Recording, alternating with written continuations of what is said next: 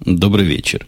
5 марта 2009 года, около 8 часов по среднеамериканскому времени, 212 выпуск подкаста «Атом Путуна».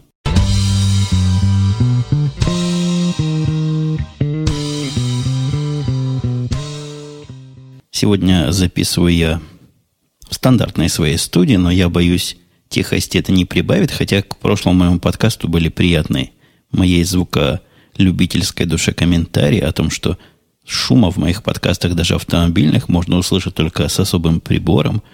И люди искренне, целых несколько человек искренне интересовались, где же я там шум запрятал. Э, это, конечно, делает мне честь, как обработчику, и делает честь моему хамеру, как довольно тихому транспортному средству, на мой вкус.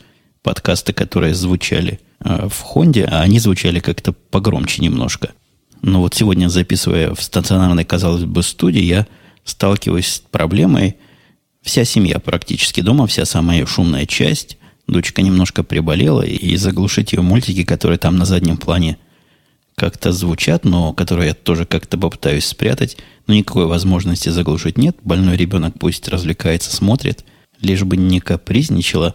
Но я думаю, имеющие детей, родители молодые и не очень знают, как дети склонны покапризничать, если не хоть что-то, хоть немножко болит. Исключительно для того, чтобы пойти, это я уже перехожу к регулярным своим темам, без всяких лишних видений, так вот, исключительно для того, чтобы повышать градус оптимизма в процессе разговора, начну вовсе не с той темы, с которой оригинально собирался начать. На этой неделе случилось то, что я написал в скобочках «катастрофа», то есть написал «катастрофа» без скобочек, а в скобочках написал «почти», которая случилась с моим основным рабочим местом, с моим компьютером.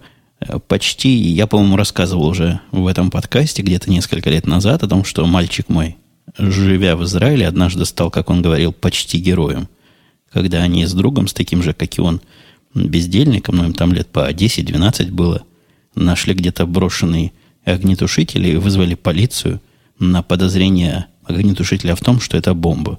Приехала тогда полиция с специальными полицейскими роботами – и расстреляли этот огнетушитель, ничего не взорвалось. Вот если взорвалось, были бы совсем герои, а, а так наполовину или почти.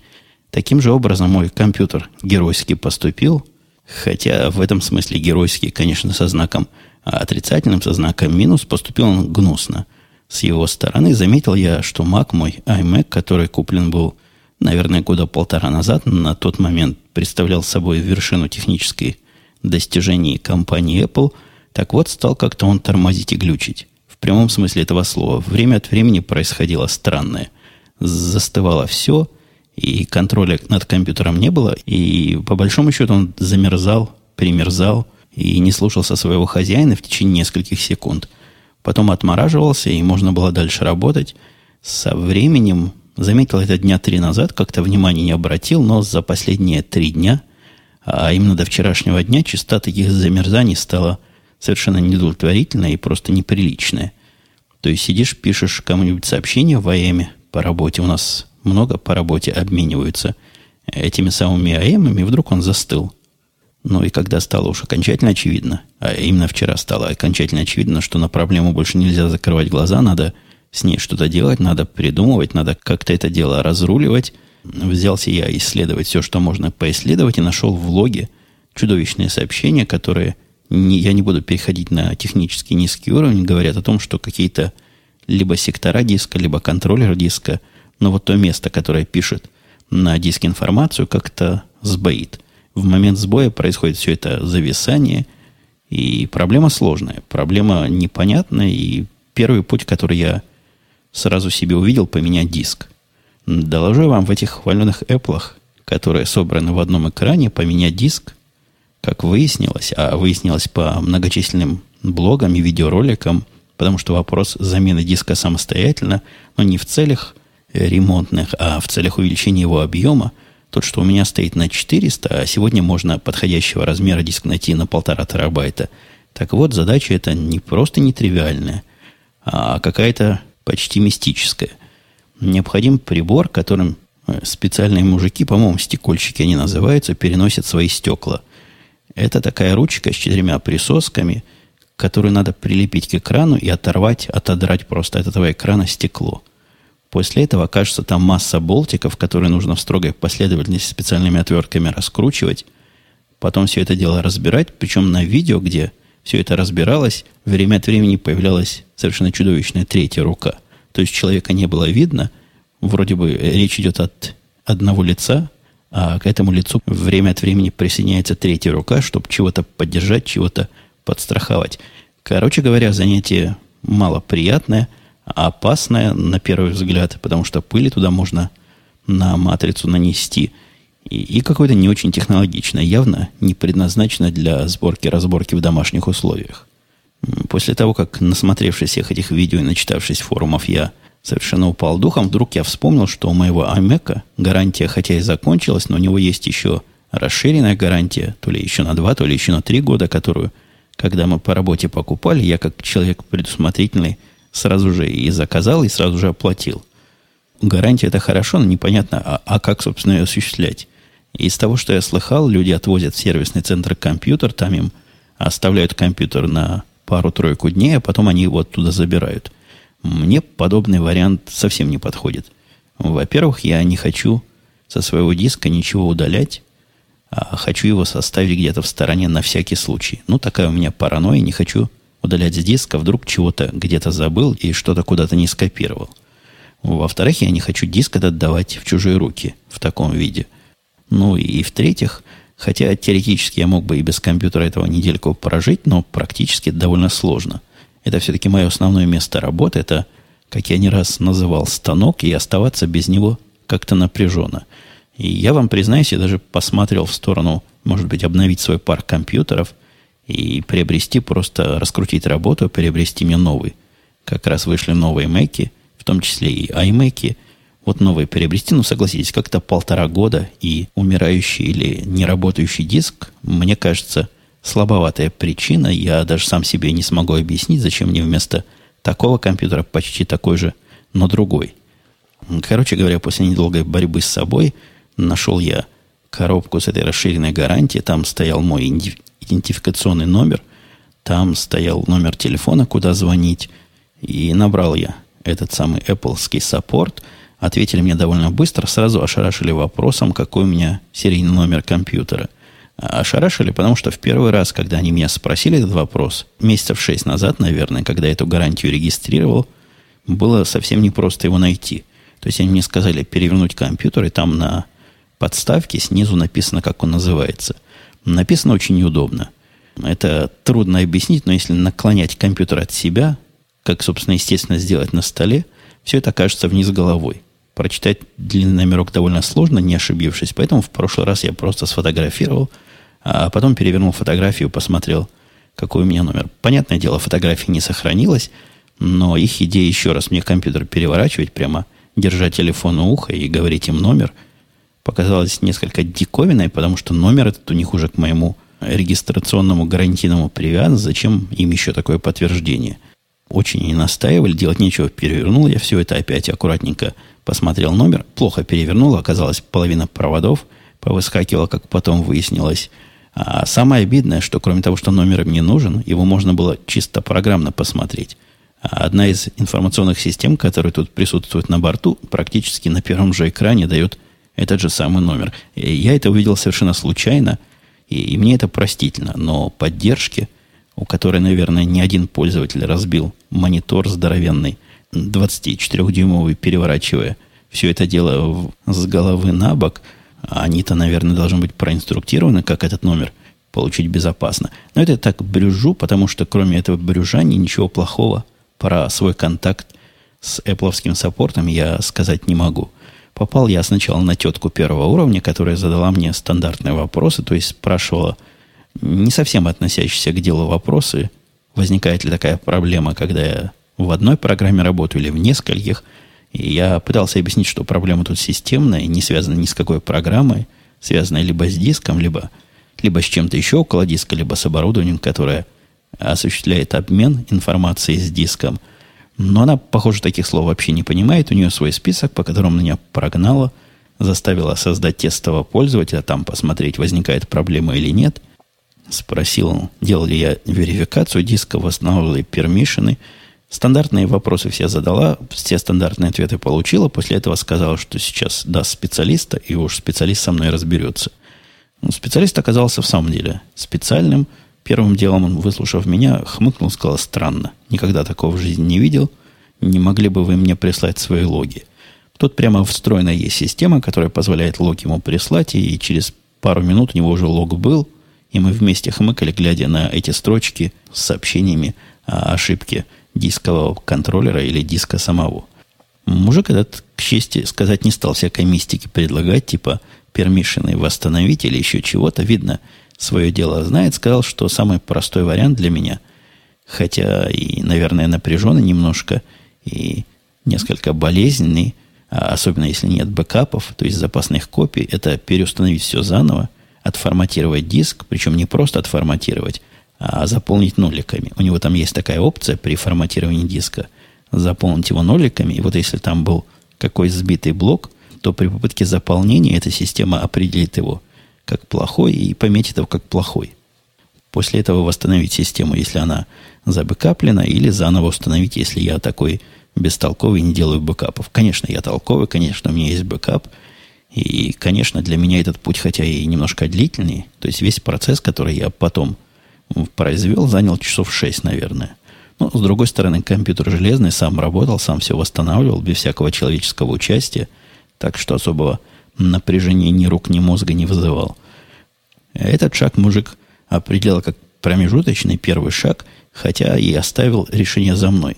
Либо делать этот шаг, либо сразу переходить ко второму. Второй шаг выглядел для меня приятно, никуда компьютер вести не надо, они пришлют специалиста, и специалист прямо дома – прямо при мне поменяет мне диск. Мужик сказал, что процедура занимает от 15 до 20 минут, и специалиста сегодня он прислать не успеет, это мы говорили в 6 часов, но вот завтра с утра, если я хочу, у меня уже будет специалист. Сервис, конечно, быстрый, хороший, но надо признать, что и в других компаний, у которых корпоративные пользователи, а именно мы покупаем время от времени компьютеры, так вот у них тоже иногда бывает сервис следующего дня. Хотя там Опять же, справедливости ради, за сервис следующего дня надо что-то отдельное доплачивать. Здесь же у меня была абсолютно стандартная гарантия, ну, такая, как всякий получает, который решил за нее заплатить то ли 100, то ли 150 долларов и продлить ее то ли еще на 2, то ли еще на 3 года. Подводя итог всей этой длинной истории, э, скажу, что закончилось все хорошо. Пошел я этим путем, сложным, но не требующим раскручивания компьютера – произвел все эти манипуляции, восстановил данные из своего бэкапа, все стало работать как новенькое, никаких проблем не вызывает, никаких сложностей, никаких странностей, сообщения эти чудовищные из лога исчезли, и все на вид пока работает пристойно. И еще раз поразился степени удачности э, этого решения делания автоматических запасных копий, то есть оно там где-то работает, пишет на внешний диск двухтерабайтный RAID, который у меня подключен – есть не просит, а вот в случае необходимости, конечно, огромная подмога, потому что переустанавливать все, что у меня здесь есть, и настраивать так любовно вылезанную рабочую обстановку мне совершенно ни, ни сил, ни времени, ни желания нет и, и совершенно точно не будет. Единственная программа, которая восстановилась через пень-колоду, ну, что, в общем-то, неудивительно, судя по его производителю, это Microsoft не Outlook, а как Outlook э, Entourage, Entourage называется для Мака, вот он восстановился плохо. Он свою базу, собственную восстановленную, не захотел воспринимать, сказал, надо ее перестроить. И если все восстанавливалось 6 часов, все свои 500 почти гигабайт восстановилось за 6 часов, то база это перестраивалась часов 8 отдельно. Я, уходя спать, запустил все это дело, проснулся, оно еще добегало и где-то через час только сделалось. Однако, в общем и в целом, опыт оказался очень и очень положительный – все остались довольны, и никакая техника в процессе этих экспериментов не пострадала, а наоборот даже как будто бы улучшилась. Начинать же, на самом деле, я хотел не с этой темы, которая немножко дает пессимизмом, то есть все было почти плохо, хотя в конце стало почти совсем хорошо, а, а другой. Другая тема в том, я давал намек на эту тему у себя в Твиттере, который, напомню, twitter.com slash о том, что мои пагубные или вредные привычки вышли на новый хай-технический уровень. Этот хай-технический уровень слушатели подкаста на официальном сайте, напомню его еще раз, подкаст.umputun.com, они могут наблюдать результат моего хай-технического улучшения привычки. Для тех, кто этого не видит, только слушает, скажу, что речь идет о страннейшем устройстве, владельцем которого я стал буквально сегодня, которое называется электронные сигареты. Бродя по интернету в каких-то абсолютно не связанных с курением областях, я вдруг случайно натолкнулся на упоминание такого термина, заинтересовался, начал копать и нашел совсем, на удивление, мало информации. Про эти самые электронные сигареты как-то рассказано скупо и в основном все на французском языке. Первые ролики, которые я нашел, были либо на французском языке, либо на английском языке, но с таким жутким французским акцентом, что понять невозможно. Там же я и раскопал модель, попытался глянуть, продается ли она в Америке. Ничего подобного. Все цены только в евро. Никаких шансов это устройство купить в Америке на первый взгляд нет. А идея меня в процессе чтения разных форумов, на которые я потом уж натолкнулся, все больше и больше заинтересовал. Дело в том, что являются эти электронные сигареты, ну, их трудно назвать сигаретами, особенно тот вариант, который я уже получил. Я заказал два варианта. Один такой традиционный, называется стиль ручки. Но она выглядит как маленькая ручка, которая состоит из трех частей. То есть вот та часть, которая загубник такой, похоже, как у трубки. Наверное, не из эбонита, наверное, из пластика какого-то там горячих температур в принципе нет. Особо теплостойкого ничего не надо. Есть элемент основной, который всю магию совершает, называется атомайзер – Внутрь этого томазера вставляется специальная капсула, на которую либо покупаешь ее уже заряженную. Вот я купил первый вариант, там несколько капсул уже в комплекте. На нее там накапана специальная жидкость, которая представляет собой довольно, э, я не знаю, или простой, либо сложный, но по описанию несложный химический раствор, который состоит из, и, собственно, никотина, количество которого тоже регулируется. Есть разные степени никотиновости эти картриджи есть даже совсем без никотина для особых э, чипенцев и нечто, что называется пропилин гликол. Я специально полез в инструкцию посмотреть, что это такое. Это та штука, которая, собственно, дым, как бы дым и производит. На все это дело накручивается довольно длинная батарейка, хотя в более современных компактных моделях она гораздо меньше, и современная модель, одну из которых я тоже заказал, вот эта, которая у меня сейчас есть, которую вы видите на картинке, это классика. Во всех видеороликах, где расхваливали эти электронные сигареты, как раз вот такие длинные, такие странные и большие. Все участники и, и тихонько покуривали. Так вот, в новых вариантах они уж практически совсем размером с обычную сигарету, без всяких натяжек. Хотя размер для меня особого значения не представляет. Я не собираюсь курить, идя по улице, а это такая штука для того, чтобы покурить за рабочим местом. Покурить за рабочим местом с одной стороны и не курить в автомобиле с другой стороны, потому что, как рассказывал я вам, курение трубки в нетеплых условиях – это целый процесс нагревания машины. Дожидаешься, пока там станет тепло, потом туда идешь и, и сидишь там как дурак. Куришь, особенно в новой машине, в которой интернет ловится не очень – процесс стал не особо интересен. То есть, пока я курю, я книжки читаю различные, но уж все прочитал, что было вокруг. А эти самые новые сигареты, их можно курить на рабочем месте. Когда подносишь ее к рту и втягиваешь, делаешь затяжку, такое движение, похожее на курение сигарет, но, наверное, оно все-таки больше похоже по нежности и по характеристикам на курение сигар. Вот когда так втягиваешь в себя, загорается на конце батарейки ну, то есть на носике этой самой электронной сигареты огонек, обычно он оранжевый, хотя вот эти маленькие, вариант маленьких электронных сигарет, которые я купил, мне почему-то достались синим огоньком. Где они видели сигареты с синими огоньками, я не знаю, но вот такая у меня в скорости будет, где-то в пути идет, через день-другой уже и она придет.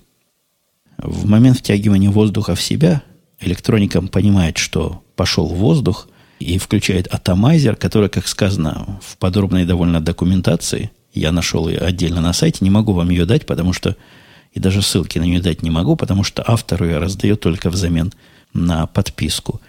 С сайта ссылочку я дам в шоу-нотах, или если забуду, напомните, вдруг есть интересующийся, наведу вас на него.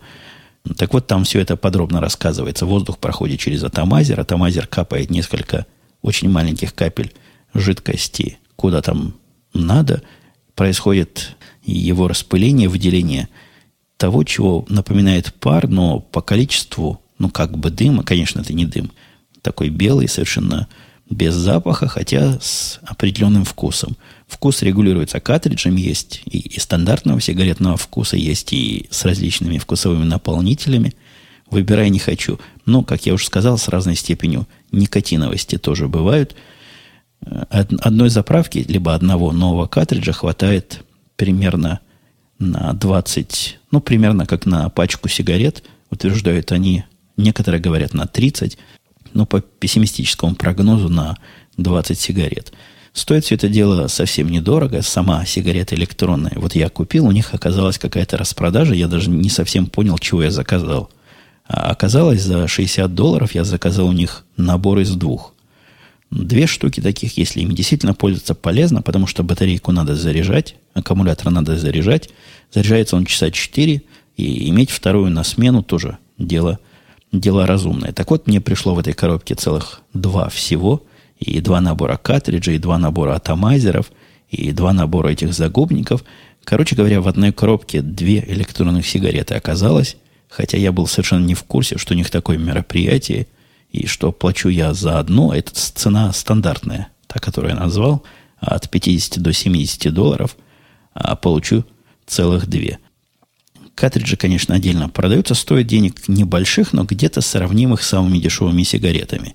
Поэтому на форумах люди картриджи редко покупают, но только самые ленивые из них, а покупают специальные наполнители.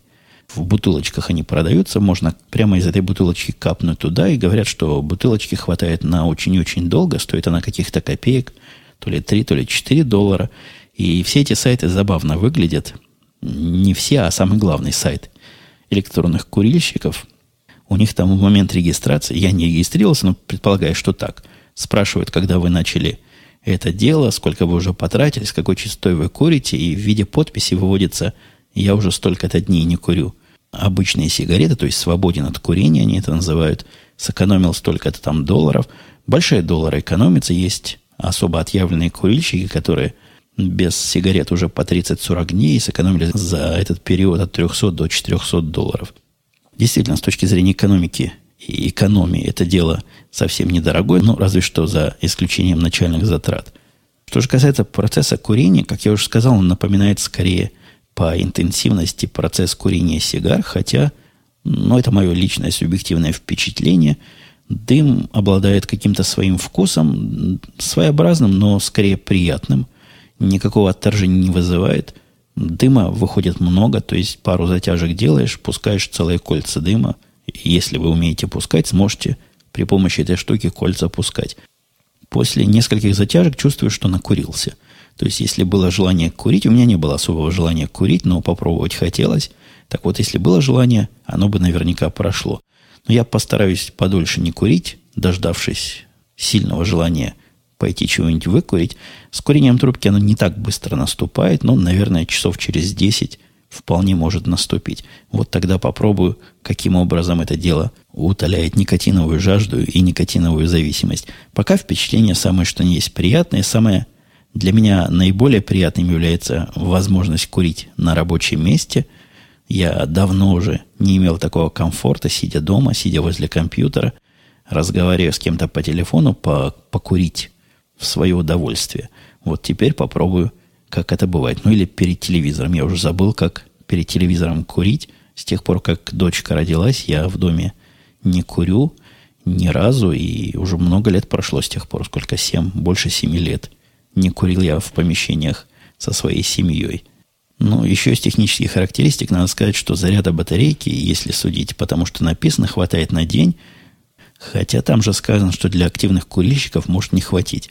Я не являюсь активным курильщиком, я не думаю эту штуку часто использовать. И думаю, в моих условиях, если батарейка сама по себе не утекает, хватит ее и намного дольше. Удивительно, что во всех руководствах сказано о том, что зарядное устройство имеет явную проблему и показывает заряд аккумулятора гораздо раньше, чем он на самом деле заряжен.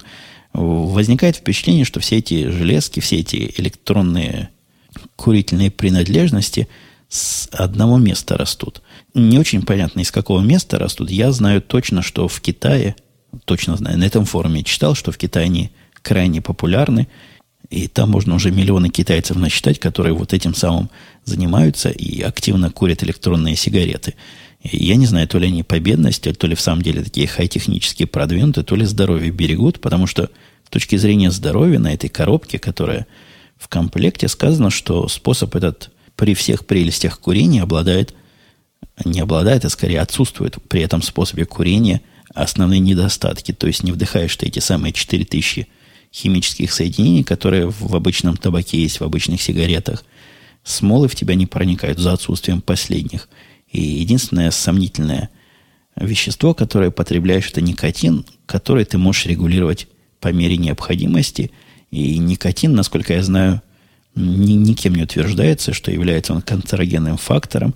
То есть во всех обзорах этих сигарет все как в один голос кричат, насколько это дело безопасно, насколько это дело альтернативно. Я бы особо доверять не стал, хотя э, явно дым чище, то есть не дым, а это, этот пар чище, ничем не пахнет, никакого послевкусия неприятного в процессе и после процесса курения не остается, то есть, наверное, оно все-таки здоровее. Хотя тут трудно сказать, насколько оно здорово и насколько оно хорошо. Мне остается только верить всем этим многочисленным обзорам. Устройство это новое, идея это новая. Где-то появились они в промышленном производстве года три назад, наверное. Ну, может быть, чуть больше. В Америку вот только-только они попали. Началось с Китая и Европы. Скорее, из Европы и Китая. Они, по-моему, из Европы проникли в Китай, а уж потом как-то воровскими путями проникли к нам. Ну, вот такой у меня сегодня длительный обзор своего нового вредного увлечения, хотя, надо признать, увлечения по степени вредности идут у меня вниз, вниз и вниз. Следующим увлечением будет, например, лузгание семечек, которое тоже не доказано, что приводит к раку или каким-то другим страшным болезням. Совершенно в другую сторону тема а, абсолютно перпендикулярная всему, что я сказал.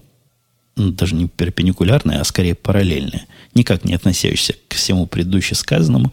Пришло мне с почты письмо, запечатанное в конвертик полиэтиленовый, и я такого раньше не видал. То есть обычное письмо, вставленное очень подходящий по размеру пакетик. Стандартный конверт. На пакетике написано, вот я возьму его в руки, чтобы прочитать, на конвертике стоит эмблема американской почтовой службы, и сказано, что, дорогой заказчик, мы дико извиняемся, что ваше письмо в процессе транспортировки открылось, мы утверждаем и уверяем, что никто его не читал, это не было намеренным действием, просто так вышло. Но вот чтобы больше никто в ваши приватные данные не лазил, мы запечатали его и доставляем вам вот таким запечатанным образом. После вынимания из этого конверта оказалось, что овчинка их, конечно, выделки не стоила. Там была реклама, которая, похоже, ленивые рекламодатели то ли забыли заклеить, то ли она у них расклеилась, но выглядела она как никогда не заклеенная. Конверт просто не заклеивался вообще. А, а вот почта показала себя вот с такой человеческой и ответственной стороны – продолжаю в сторону бестолковых событий и бестолковых обстоятельств. Дочка наша, как я рассказывал, ходит в русскую школу, не учится, а в театральный кружок. Вот теперь у них происходит репетиция масленицы в этом театральном кружке. И в процессе репетиции, а одна из репетиций у Димы дома была, моя жена там присутствовала, рассказывала, у них основная часть этого представления – петь частушки – так и хотелось, говорит жена, выскочить и спеть какую-нибудь частушку подходящую, потому что частушка в детском исполнении, то есть приличными словами без мата, это уж и не частушка вовсе, а так и издевательство какое-то. Режиссер их, который большой режиссер, ставил какие-то радиопостановки на центральных радиостанциях Советского Союза, он какой-то странноватый. В том смысле, что с детьми явно не умеет работать. Сначала он их нагружает заданием, которые приводить детей в состояние невменяемости, ну, показывать, например, ярмарку, прыгать, бегать, плясать, а, потом требует у них сидеть спокойно. Ну, ну где такое видено? если ребенка завести, то остановить потом очень-очень сложно. А он бестолковый, заводя их, зовет потом родителей, чтобы они своим педагогической силой ребенка успокоили. Моя жена, говорит, пряталась от него, не ходила дочку успокаивать, мол, сам завел, пусть сам и успокаивает.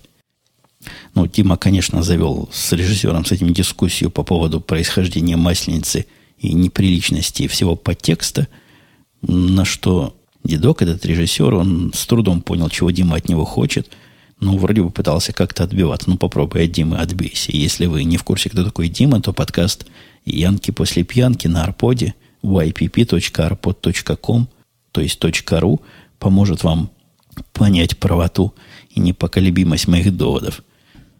Пью Нойс писал. Анджелина Джули в фильме «Ченджелинг» утверждает Пьюр Нойс, что фильм был снят по правдивой истории, и также утверждает, что переиграла немного со своими криками и стонами Анджелина, и согласен, уважаемый слушатель, о том, что без Анджелины фильм получился бы лучше. Рекомендует его посмотреть в любом случае. Фильм этот я еще до того, как порекомендовал мне уважаемый Pure Noise, я взял в прокате, он у меня лежал дней 10, ждал своего часа, чтобы посмотреть. Я посмотрел его с женой от начала и до конца в один присест и должен не согласиться с уважаемыми критиками и уважаемыми же слушателями. Мне кажется, Анжелина была как раз на месте, хотя у нас тут с женой разночтение. Жена моя не утверждает, что Анжелина была там как-то истерична или как-то переигрывала. Она говорит, что она была слишком яркая для всего происходящего и слишком на себя внимание привлекала. Мне кажется, что в этом как раз и, и что-то есть. Не знаю, была ли это режиссерская задумка. Фильм мне показался вполне достойным. Не скажу, что шедевральный, но очень и очень достоин. Ну, где-то так, по моей личной шкале, на твердую четверку с плюсом. И еще раз повторю, никоим образом я не позволю Анжелину из этого фильма убирать. Без нее фильм совсем не то, и не уверен, что без нее я бы досмотрел этот фильм до конца.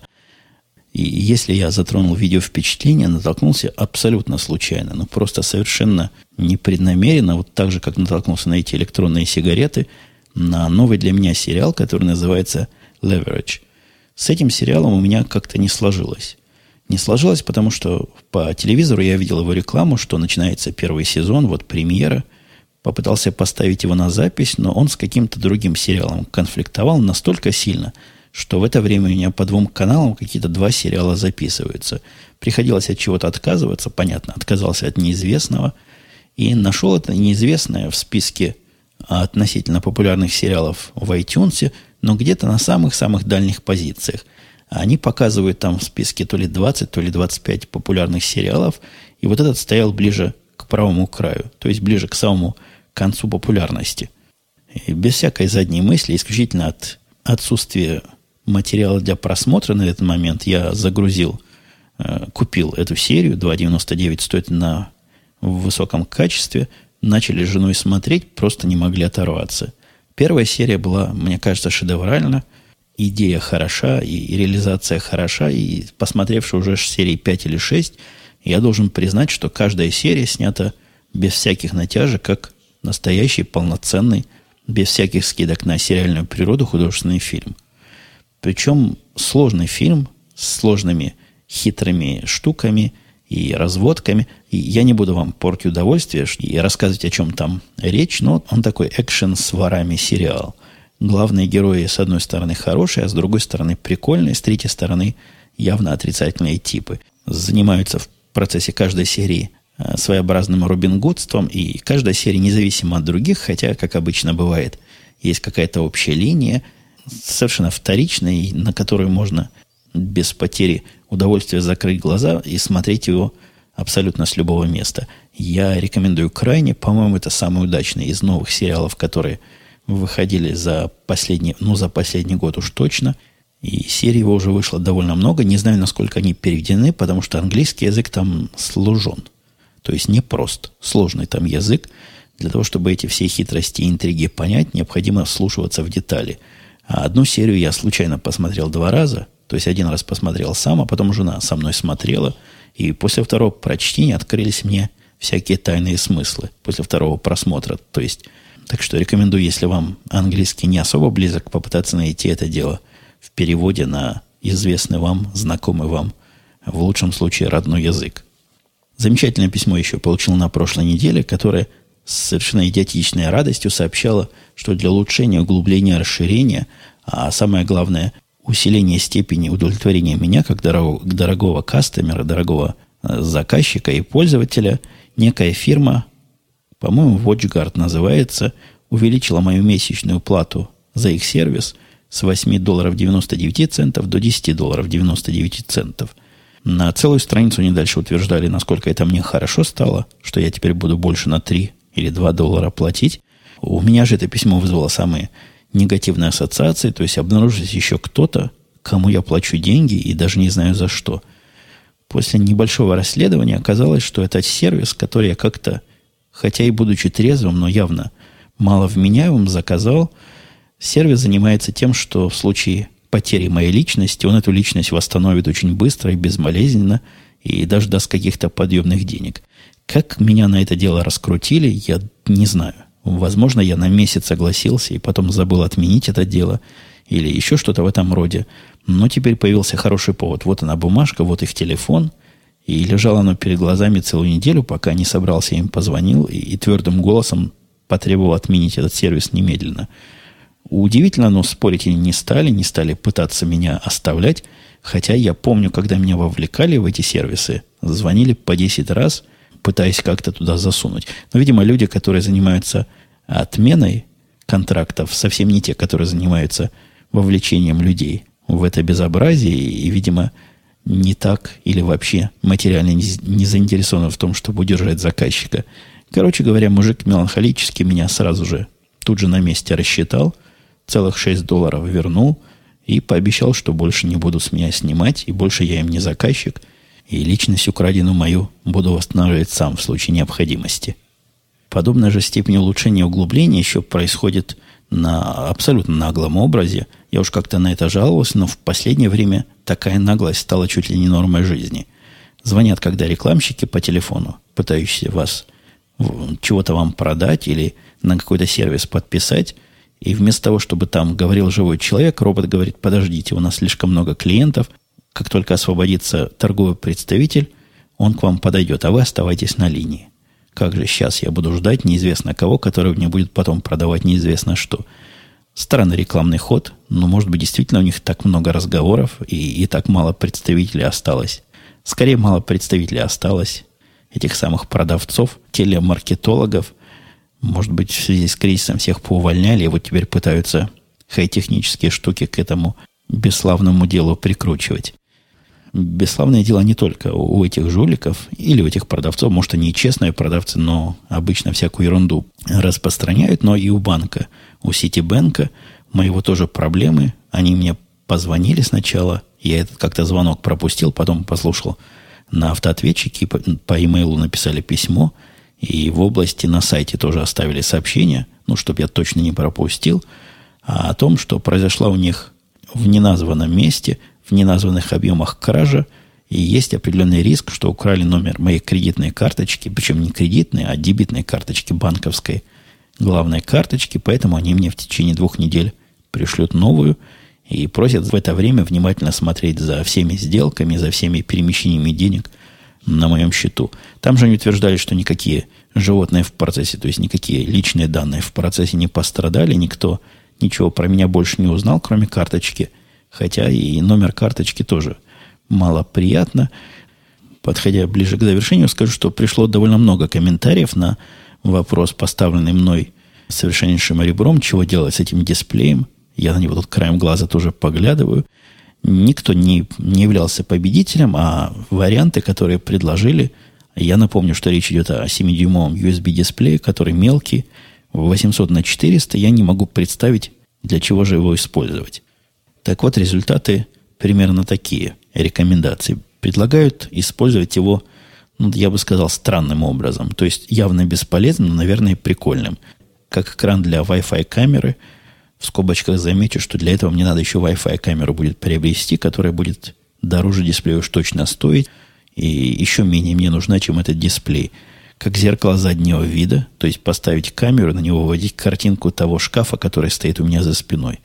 Тоже мало полезная вещь. Это, наверное, хорошо, если сидишь в конторе и смотришь в маленький дисплейчик, не подходит ли сзади начальник. Но поскольку в конторе я сам самый большой начальник, и в домашней конторе, и в удаленном офисе, то мне это как-то без необходимости. Ну или просто предлагали вводить с какой-то с чужой видеокамеры картинку к себе на экран. Ну, согласитесь, тоже не очень понятно и, и не очень интересная, на мой взгляд, затея. Второй большой класс предложений был о том, что на этот экран перенести можно почту, твиттер, мессенджеры и все прочее. И я попытался этим людям и впрямую отвечать, что они, видимо, с трудом представляют, что такое 7 дюймов, и как 7 дюймов по сравнению с двумя 23-4-дюймовыми дисплеями смотрится особо мелко, и как каждый раз надо напрягать зрение, чтобы на нем что-то рассмотреть, ну, совершенно невозможно делать на, на этом дисплейчике что-то мелкое. Если и вывести туда Твиттер, и как-то можно умудриться читать, то писать уж точно неудобно. Когда пишу, я смотрю на экран, концентрироваться на этих еще более маленьких буквах, которые пишешь, занятие для меня почти мучительное. Ну, удовольствия не получается, пользы никакой, а еще и своеобразное мучение. Почту выводить на него тоже мелковато, то есть мало совсем влазит. Неинтересно и абсолютно бесполезно. Были предложения управлять с этого устройства чем-то реальным, например, стиральными машинками, какими-то умными устройствами, холодильниками. Тоже идея может быть и хороша, но мало применима для меня лично по причине отсутствия всех этих умных устройств у меня в хозяйстве. Хорошая идея, на первый взгляд, была использовать этот дисплейчик как фоторамку. Хорошая для тех, кто не знает, что фоторамка у меня уже есть и валяется абсолютно заброшенная по причине ненадобности. Я ужаловался о том, что зачем мне дома фоторамка, когда все объекты и, и субъекты, которые я хотел бы туда поместить, ходят вокруг, и можно на них полюбоваться вполне вживую. Наиболее близкий к тому, как я все-таки эту рамку использую сегодня вариант, это для мониторинга чего-то. Мне там предлагали сложные системы, как выводить информацию. Нет, я использую ее не для, скорее не для мониторинга, а как информационный дисплей. Информационный монитор, который мне показывает, с одной стороны, биржевую активность, такую, на которую и смотреть бы не хотелось, что там происходит, это страшное дело. И, и тема для отдельного очень горького и пессимистичного разговора показывает часы. То есть время в трехчасовых поясах, нужных мне по работе, показывает календарик с датой, потому что дату я все время забываю. На экранчике она тоже есть у меня в уголке, но мелко. А здесь крупно вижу, даже сидя довольно далеко от него, 5 марта, вроде бы четверг. Вот четверг уже трудно разглядеть, но скорее всего четверг, потому что помню, как сейчас с утра был четверг. Показывает погоду на сегодня и прогноз погоды – на остальные 5 дней, показывает нагрузку процессора и утилизацию памяти. Без всего этого, конечно, можно прожить, но как использование хоть какой-то этого дисплея, который, положа руку на сердце, оказался абсолютно бестолковым, бесполезным, ну вот пускай хоть что-то выводит. К этому, пожалуй, я буду закругляться. И, конечно, следующий выпуск будет, как обычно, на следующей неделе. Мы с вами услышимся в один из дней либо стандартных, либо стандартно расширенных – если вы на подкаст подписаны, он сам появится в ваших iTunes и всяких других подкаст-кетчерах и подкаст-агрегаторах. Если нет, можете слушать из сайта. В 33 раз напомню, подкаст.computun.com, ну или любое то другое место, на котором вы этот подкаст нашли. На этом все. Пока. До следующей недели. Услышимся.